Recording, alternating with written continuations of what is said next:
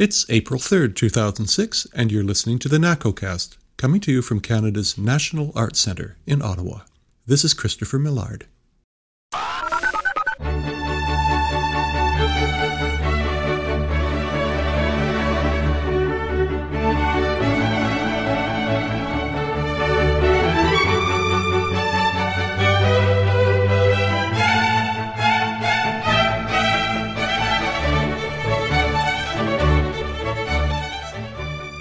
The National Arts Centre Orchestra descends into the pit for the next two weeks as we become an opera orchestra.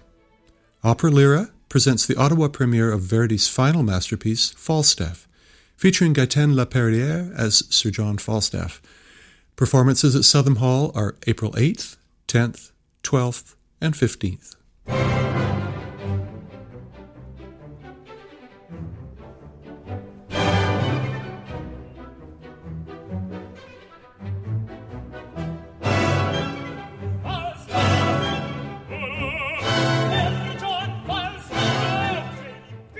Today's NACOcast, I'm very pleased to have conductor Tyrone Patterson as my guest. Ty is currently enjoying his eighth season as artistic director and principal conductor of Opera Lyra Ottawa. He also serves as an advisor to Opera Hong Kong and is the principal conductor for Manitoba Opera. Ty's recent conducting engagements include Turandot for the Vancouver, Calgary, and Edmonton operas, a Cav Pag with Manitoba Opera, Lucia for Opera Carolina, Aida for the Nashville Opera, and Medea in Palermo, Italy. Next month, he will be in the Czech Republic for a new production of Figaro.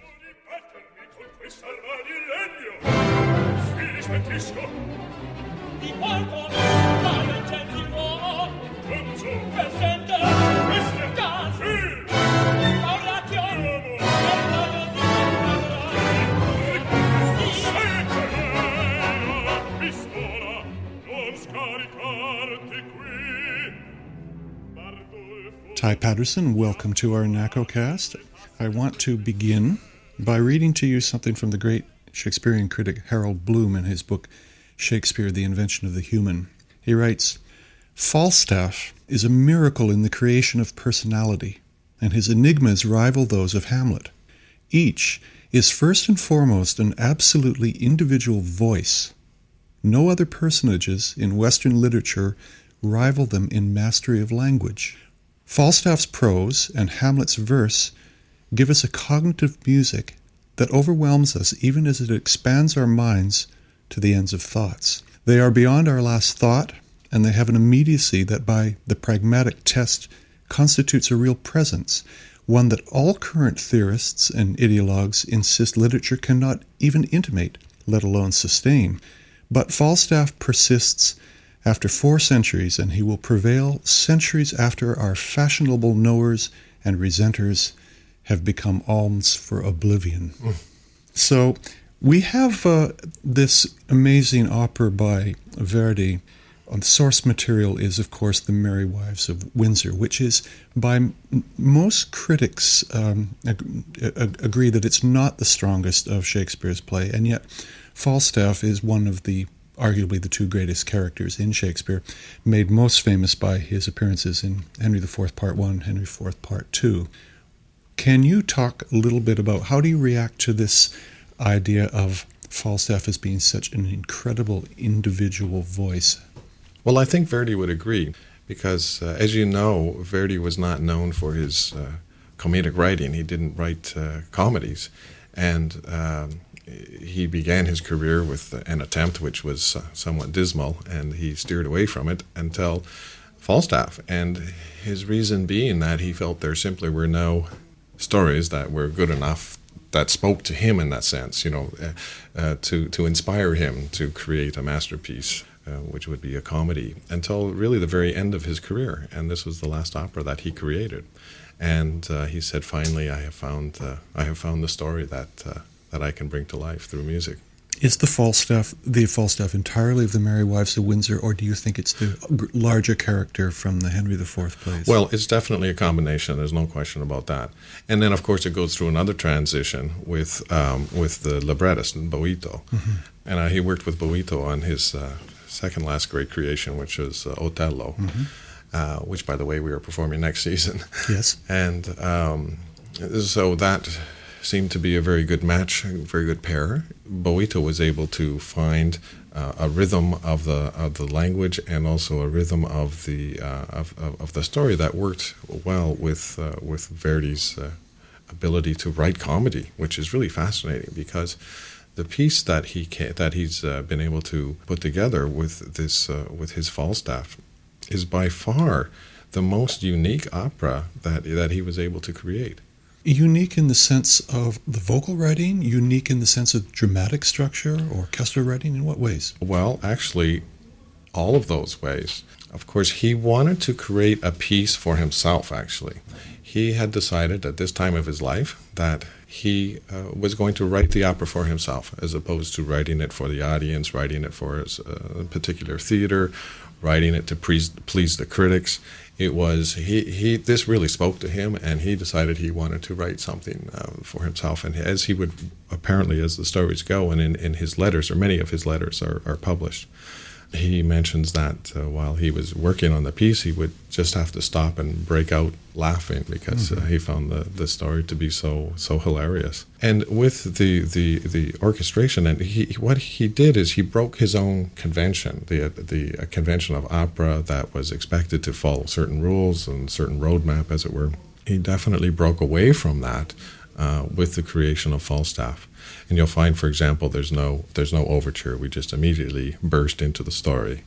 Although uh, it, some critics have said that the entire opening scene, which is about 16 minutes long, can in itself be considered an overture because it follows uh, in a loose uh, in a loose way a sonata form. But nevertheless, uh, he still broke away with convention.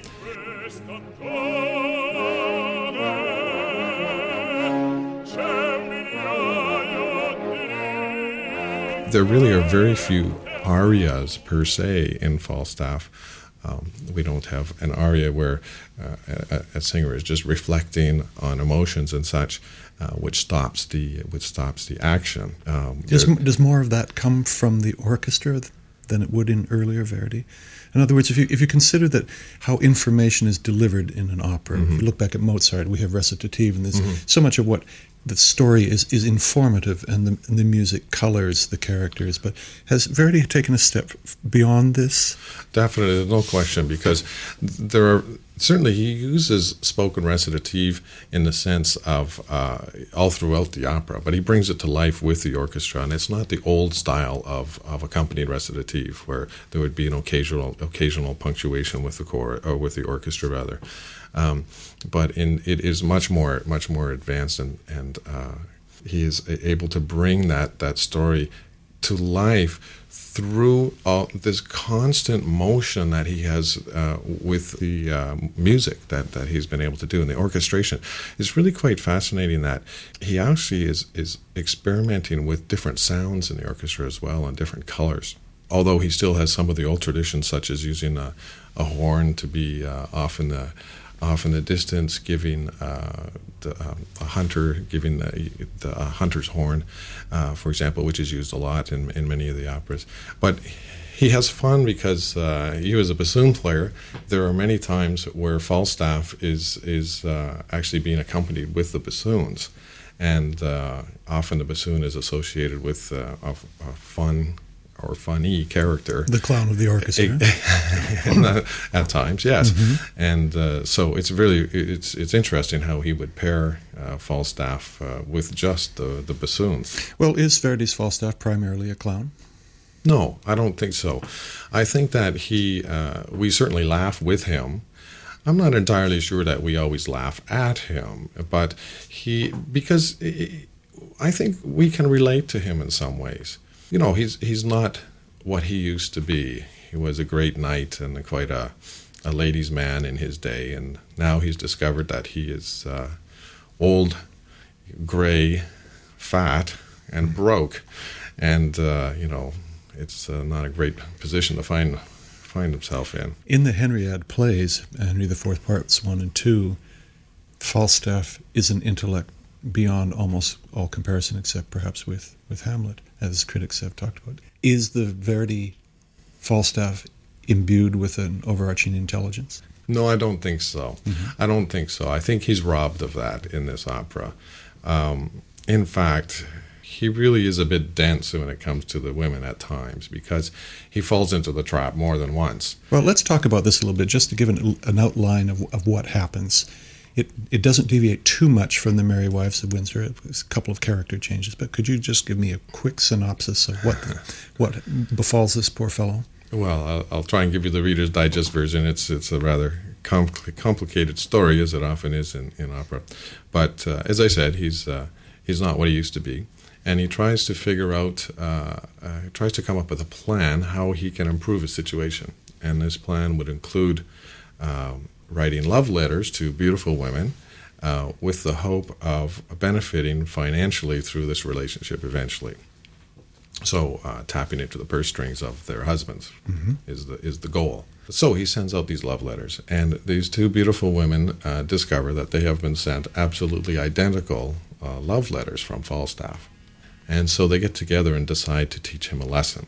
This lesson uh, results in him eventually being uh, hidden in a laundry basket because uh, one of the angry husbands has uh, has come home, and uh, there's danger of him being discovered. And then eventually, this laundry basket is thrown out the window and into the river with Falstaff in it. Unfortunately, the river is shallow at that point. yes.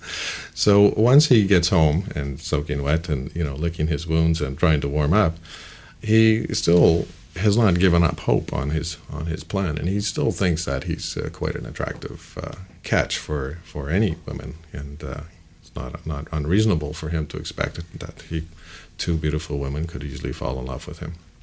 So he continues down this path, and uh, the women aren't finished yet, and uh, they they come back and and invite invite him to yet another rendezvous, this time in the uh, this time in the woods. And uh, so he comes uh, to the woods, and uh, they they actually end up scaring him a little bit. There are some goblins and spirits and such about in the woods, and uh, they they actually push him around a little bit and, and get him rather scared. Uh, and uh, eventually, he catches on that they are all making fun of him, and he is being made a fool of once again. Uh, but by this time, he uh, decides that there's nothing really to be done about it except laugh and be part of the joke. And uh, everyone, uh, the opera ends with everyone singing "Tutto nel mondo è burla," which means everything in the world is a joke. Everybody joins in the hilarity and the excitement of it. It ends well. It ends very well.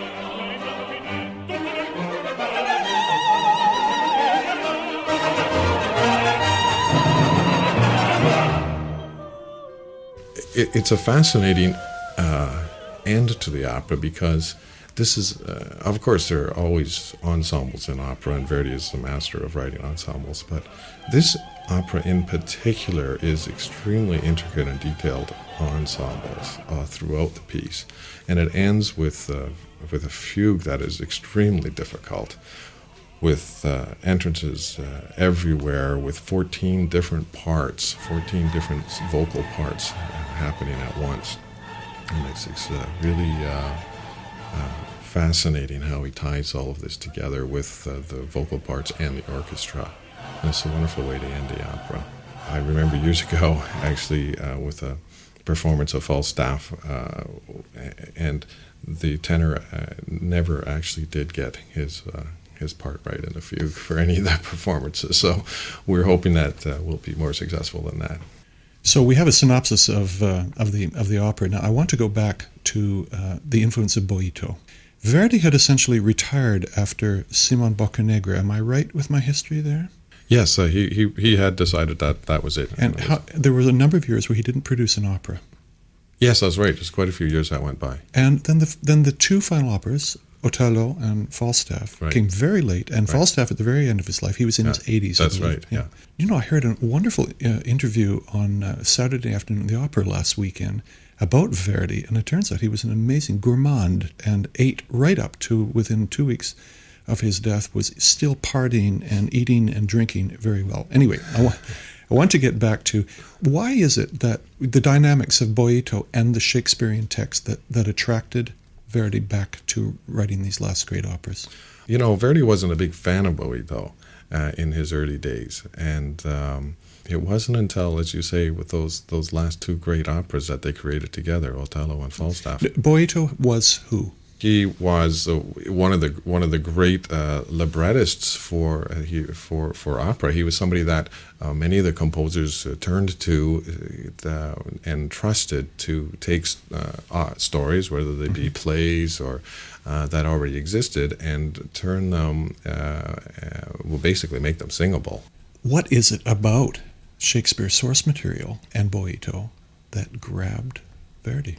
Well, again, I think it was it was the the story itself. I mean, Falstaff in many ways is a tragic figure, even though it's a comedy and we're laughing at him. You know, you, you still you still feel sorry for him in many ways, and none of us would want to find ourselves in that position at that time of our lives when we're perhaps a little on the heavy side or a little mm-hmm. uh, gray and old, and also be broke and uh, be you know become a joke yourself. So I think that this this this uh, concept was something that uh, really played well for made made a lot of sense for Verdi to. If, it, it, may very well tie into the fact that he was at that time of life himself, yeah. Yeah. Uh, and yet was able to find something fun with it and not just. Uh, as he as he ends the opera, everything in the world is a joke, and he's able to laugh at at the world, laugh at his life, laugh at his critics. uh, it's uh, had a very different opinion uh, uh, about life at that time, and I, I, think that that could have a lot to do mm-hmm. with it. Yeah. yeah. And who have you chosen for your Falstaff for this production? Well, we have uh, uh, Gaetan Laperriere. He's a fantastic Canadian baritone who has sung with Opera Lyra a number of times over the years. Has in fact sung all over the world is uh, truly now one of the uh, leading uh, singers in Canada. And this is the first time that he uh, that he's singing this role. He's very, very excited about it. You know, it's interesting because I was conducting a Rigoletto with him a couple of years ago when we first started talking about doing Falstaff. And uh, I was interested in him singing Ford, actually. It's a role that he has sung a number of times. And he said, You know, I, I feel I'm ready now at this time of my life to sing, uh, to sing Falstaff and I, I really feel I'd be perfect for it at, and, and at this time in my life. And so we discussed it further, and, and I absolutely agreed with him. And uh, so it's great for us to be giving him an opportunity to do this for the first time. And so thus far in rehearsals, it's absolutely spectacular. How does a singer make this kind of self assessment? Is he ready vocally? Is he ready dramatically? Does it have to do with tessitura? Does it have to do with duration? Yes, all, all, of, all those of those things. really it does because now he's he's at an age where the voice is certainly uh, matured and is uh, you know the voice continues to change all throughout one's life. Yes, and uh, so now he definitely has the right colors uh, in the voice and the experience to find all of these colors too, um, and dramatically as well because it's extremely challenging uh, many people feel it's more difficult to uh, to perform comedy than than than straight mm-hmm. uh, theater, as they say. But even uh, you know the more dramatic opera, uh, where it, it, tends to be a little bit more, they call it. Uh, you know, park and bark, just uh, mm-hmm. just to stand on stage and deliver, mm-hmm. and this is much more detailed. So f- certainly, you have to have a good stage craft and developed, well-developed stage craft as well as the voice. Your stage director is her name is Glynis Leyshon. It's the first time she's come to Opera Lyra. Uh, she's a wonderful stage director. Of course, I, I, know her work very well, having lived in Vancouver. Oh, of course, she was uh, is still the artistic director of the of the Vancouver Playhouse. That's right, and uh, she uh, we had an opportunity to work together a number of years ago on a, on a really fun production of The Merry Widow. We've tried uh, uh, time and again to to get our schedules to work, and they never have until this time. And I think Falstaff is actually the perfect opportunity for her to make her debut here. It's uh, it suits her very well. She's very funny herself, um, and uh, with being a theater director, she is able to find a lot of nuance, uh, which uh, which is needed for an opera like this. Talk to me about the process by by which Glynis and you and Gaetan figure out hit the character. Are you together in a room with a rehearsal pianist for hours working on the nuances in addition to the movements? Definitely. Actually, we, we really do. Um, we start we start the process by uh, just singing through and see where see where we're at, see if we're all on the same page or even in the same ballpark. Mm-hmm. And then once we've gone through that process, we stop and uh, the next rehearsals, we, we really just sit around uh, the table and, and discuss uh, what we're trying to accomplish, what we think the character is, what we think the text means. Because e- even if the uh, an opera is written in English, there are many different ways to interpret the words and, and the meaning. So uh, and of course, this is this is an Italian, and so there are many many many different ways of interpreting what is actually being said, and what is the character, who is the character, how is the music, uh, how does the music relate to the to what is being said, to the words. Uh, so there's there's there's quite a bit of discussion about that, and then as you say, we, we just start chipping away at it, and uh, with the, with uh, we have uh, in, in, piano rehearsals, uh, coaching with the singers, uh, working out the, the musical aspects of the word too, but of the work as well. But um, it is extremely important to understand what is being sung, why it's being sung, what if you change a tempo, you go a little faster or a little slower. At this point, how does it change the, the mood? How does it, uh, and then uh, is the singer actually capable of uh, going that particular uh, tempo? Because every, every singer is different, of course. Can the singer lie down and sing this particular passage? This kind of question. Exactly. Yeah. That's right. Yeah. Now, and some can and some, yeah. some can't. I'm interested in the uh, exercise of authority and power in this division. I mean, when, when we talk about music and dance together uh, in ballet, a choreographer really is, is king. But in the hmm. production of an opera, uh, certainly there must be more collabor- collaboration between conductor and stage director than certainly there would be in ballet for obvious mm. reasons. In this case, you also have wear the extra hat of being the artistic director of the company mm-hmm. itself. Mm-hmm. So, do you find yourself uh, I don't mean this to be a sensitive question, mm-hmm. but uh, do you find yourself always in a new production struggling to find a balance of, of authority and autonomy between yourself and a, a stage director? Absolutely. It's, uh, it's very much a collaborative affair. It's, it's not the case where uh, the conductor uh, just dictates to everybody uh, what should be happening. Certainly, it's up to the conductor to make sure that what the, the director is asking the singers to do uh, is is feasible. In our theater, every theater is different. Uh, some theaters you don't have to worry so much about if you sing upstage or sing offstage. Uh, you can still be heard well. In, in other theaters, it's much more more complicated or much more more challenging to, to do that. And uh, so there are there are constant discussions. When we're in the rehearsals, the stage director sits right beside the conductor, and we're constantly talking to each other. Say, mm, what about this? I'm not so sure that this is going to work. Or have you thought about this? And uh, so, so there's there's quite a bit of discussion that goes on, and of course, uh, there's a lot of discussion with the singers themselves because, as I had mentioned earlier, you know, I feel it's my job as the conductor to help the singer sound their best. So that means I have to be flexible. It it means uh, I I can't just come in and say, well, this is how I do it, and you have to adapt yourself to this. Uh, my speed, my tempos, my breaths, everything. Rather, we have to work together to make sure that um, the, the singer has an opportunity to perform at their best, which means sometimes I have to make some compromises as well. Mm-hmm. Ty Patterson, I want to uh, to close with a with a question about singing in Canada. I think that um, music lovers across this country must be realizing that on a per capita basis, in the last decade and a half, this country is producing more than its fair share of great singing. What's going on?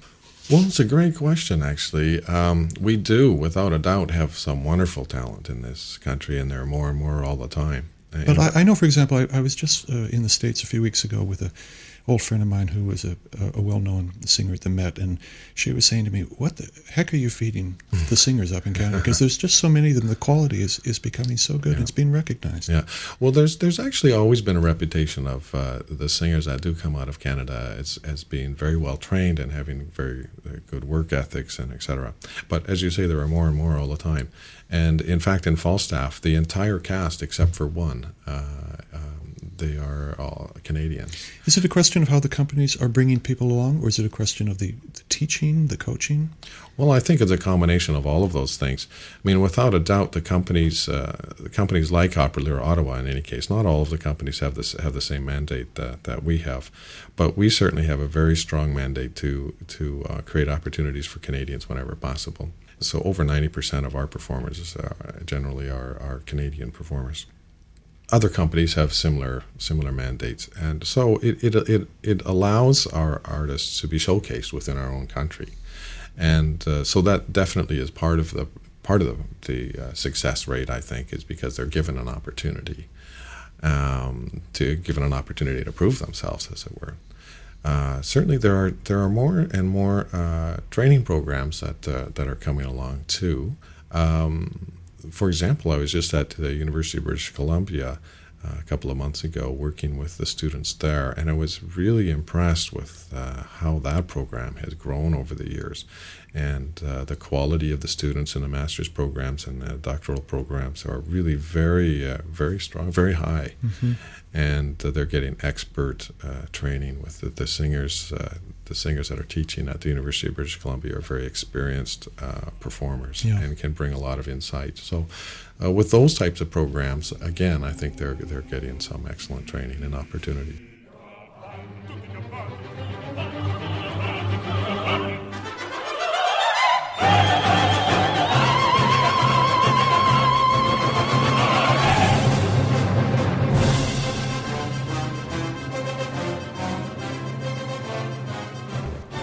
Can't help but feeling that your choice of Falstaff is a brilliant one for this for this city, just because we have not been treated to this incredibly great and entertaining opera uh, here. I know the musicians in the orchestra are really looking forward to playing. It's going to be the first time for most of us. Mm-hmm. It's going to be first time for most of the singers. It'll be the first time yeah. for the audiences. I think there's going to be a real buzz in Ottawa for the next uh, couple of weeks during the production. I wish you the best. Thank you very much for coming in and speaking with us. Thank you. My, my pleasure. Tyrone Patterson is the artistic director and principal conductor for Opera Lyra Ottawa. Opening night for their production of Verdi's Falstaff is Saturday, April 8th, with additional performances on April 10th, 12th, and 15th. Performances at Southam Hall of the National Arts Centre begin at 8 p.m.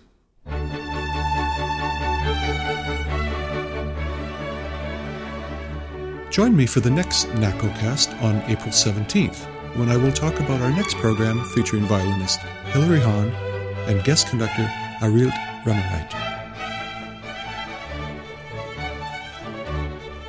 Send us your comments and questions.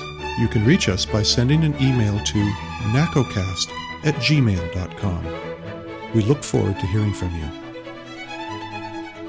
Don't forget, you can subscribe to this and other NAC podcasts by visiting nac.ca slash podcasts. There you'll find our past episodes subscription links, and instructions on how to subscribe. You can also find us as a free subscription in the podcast section of the iTunes Music Store. Just search on NACOcast. For the National Arts Centre Orchestra, this is bassoonist Christopher Millard.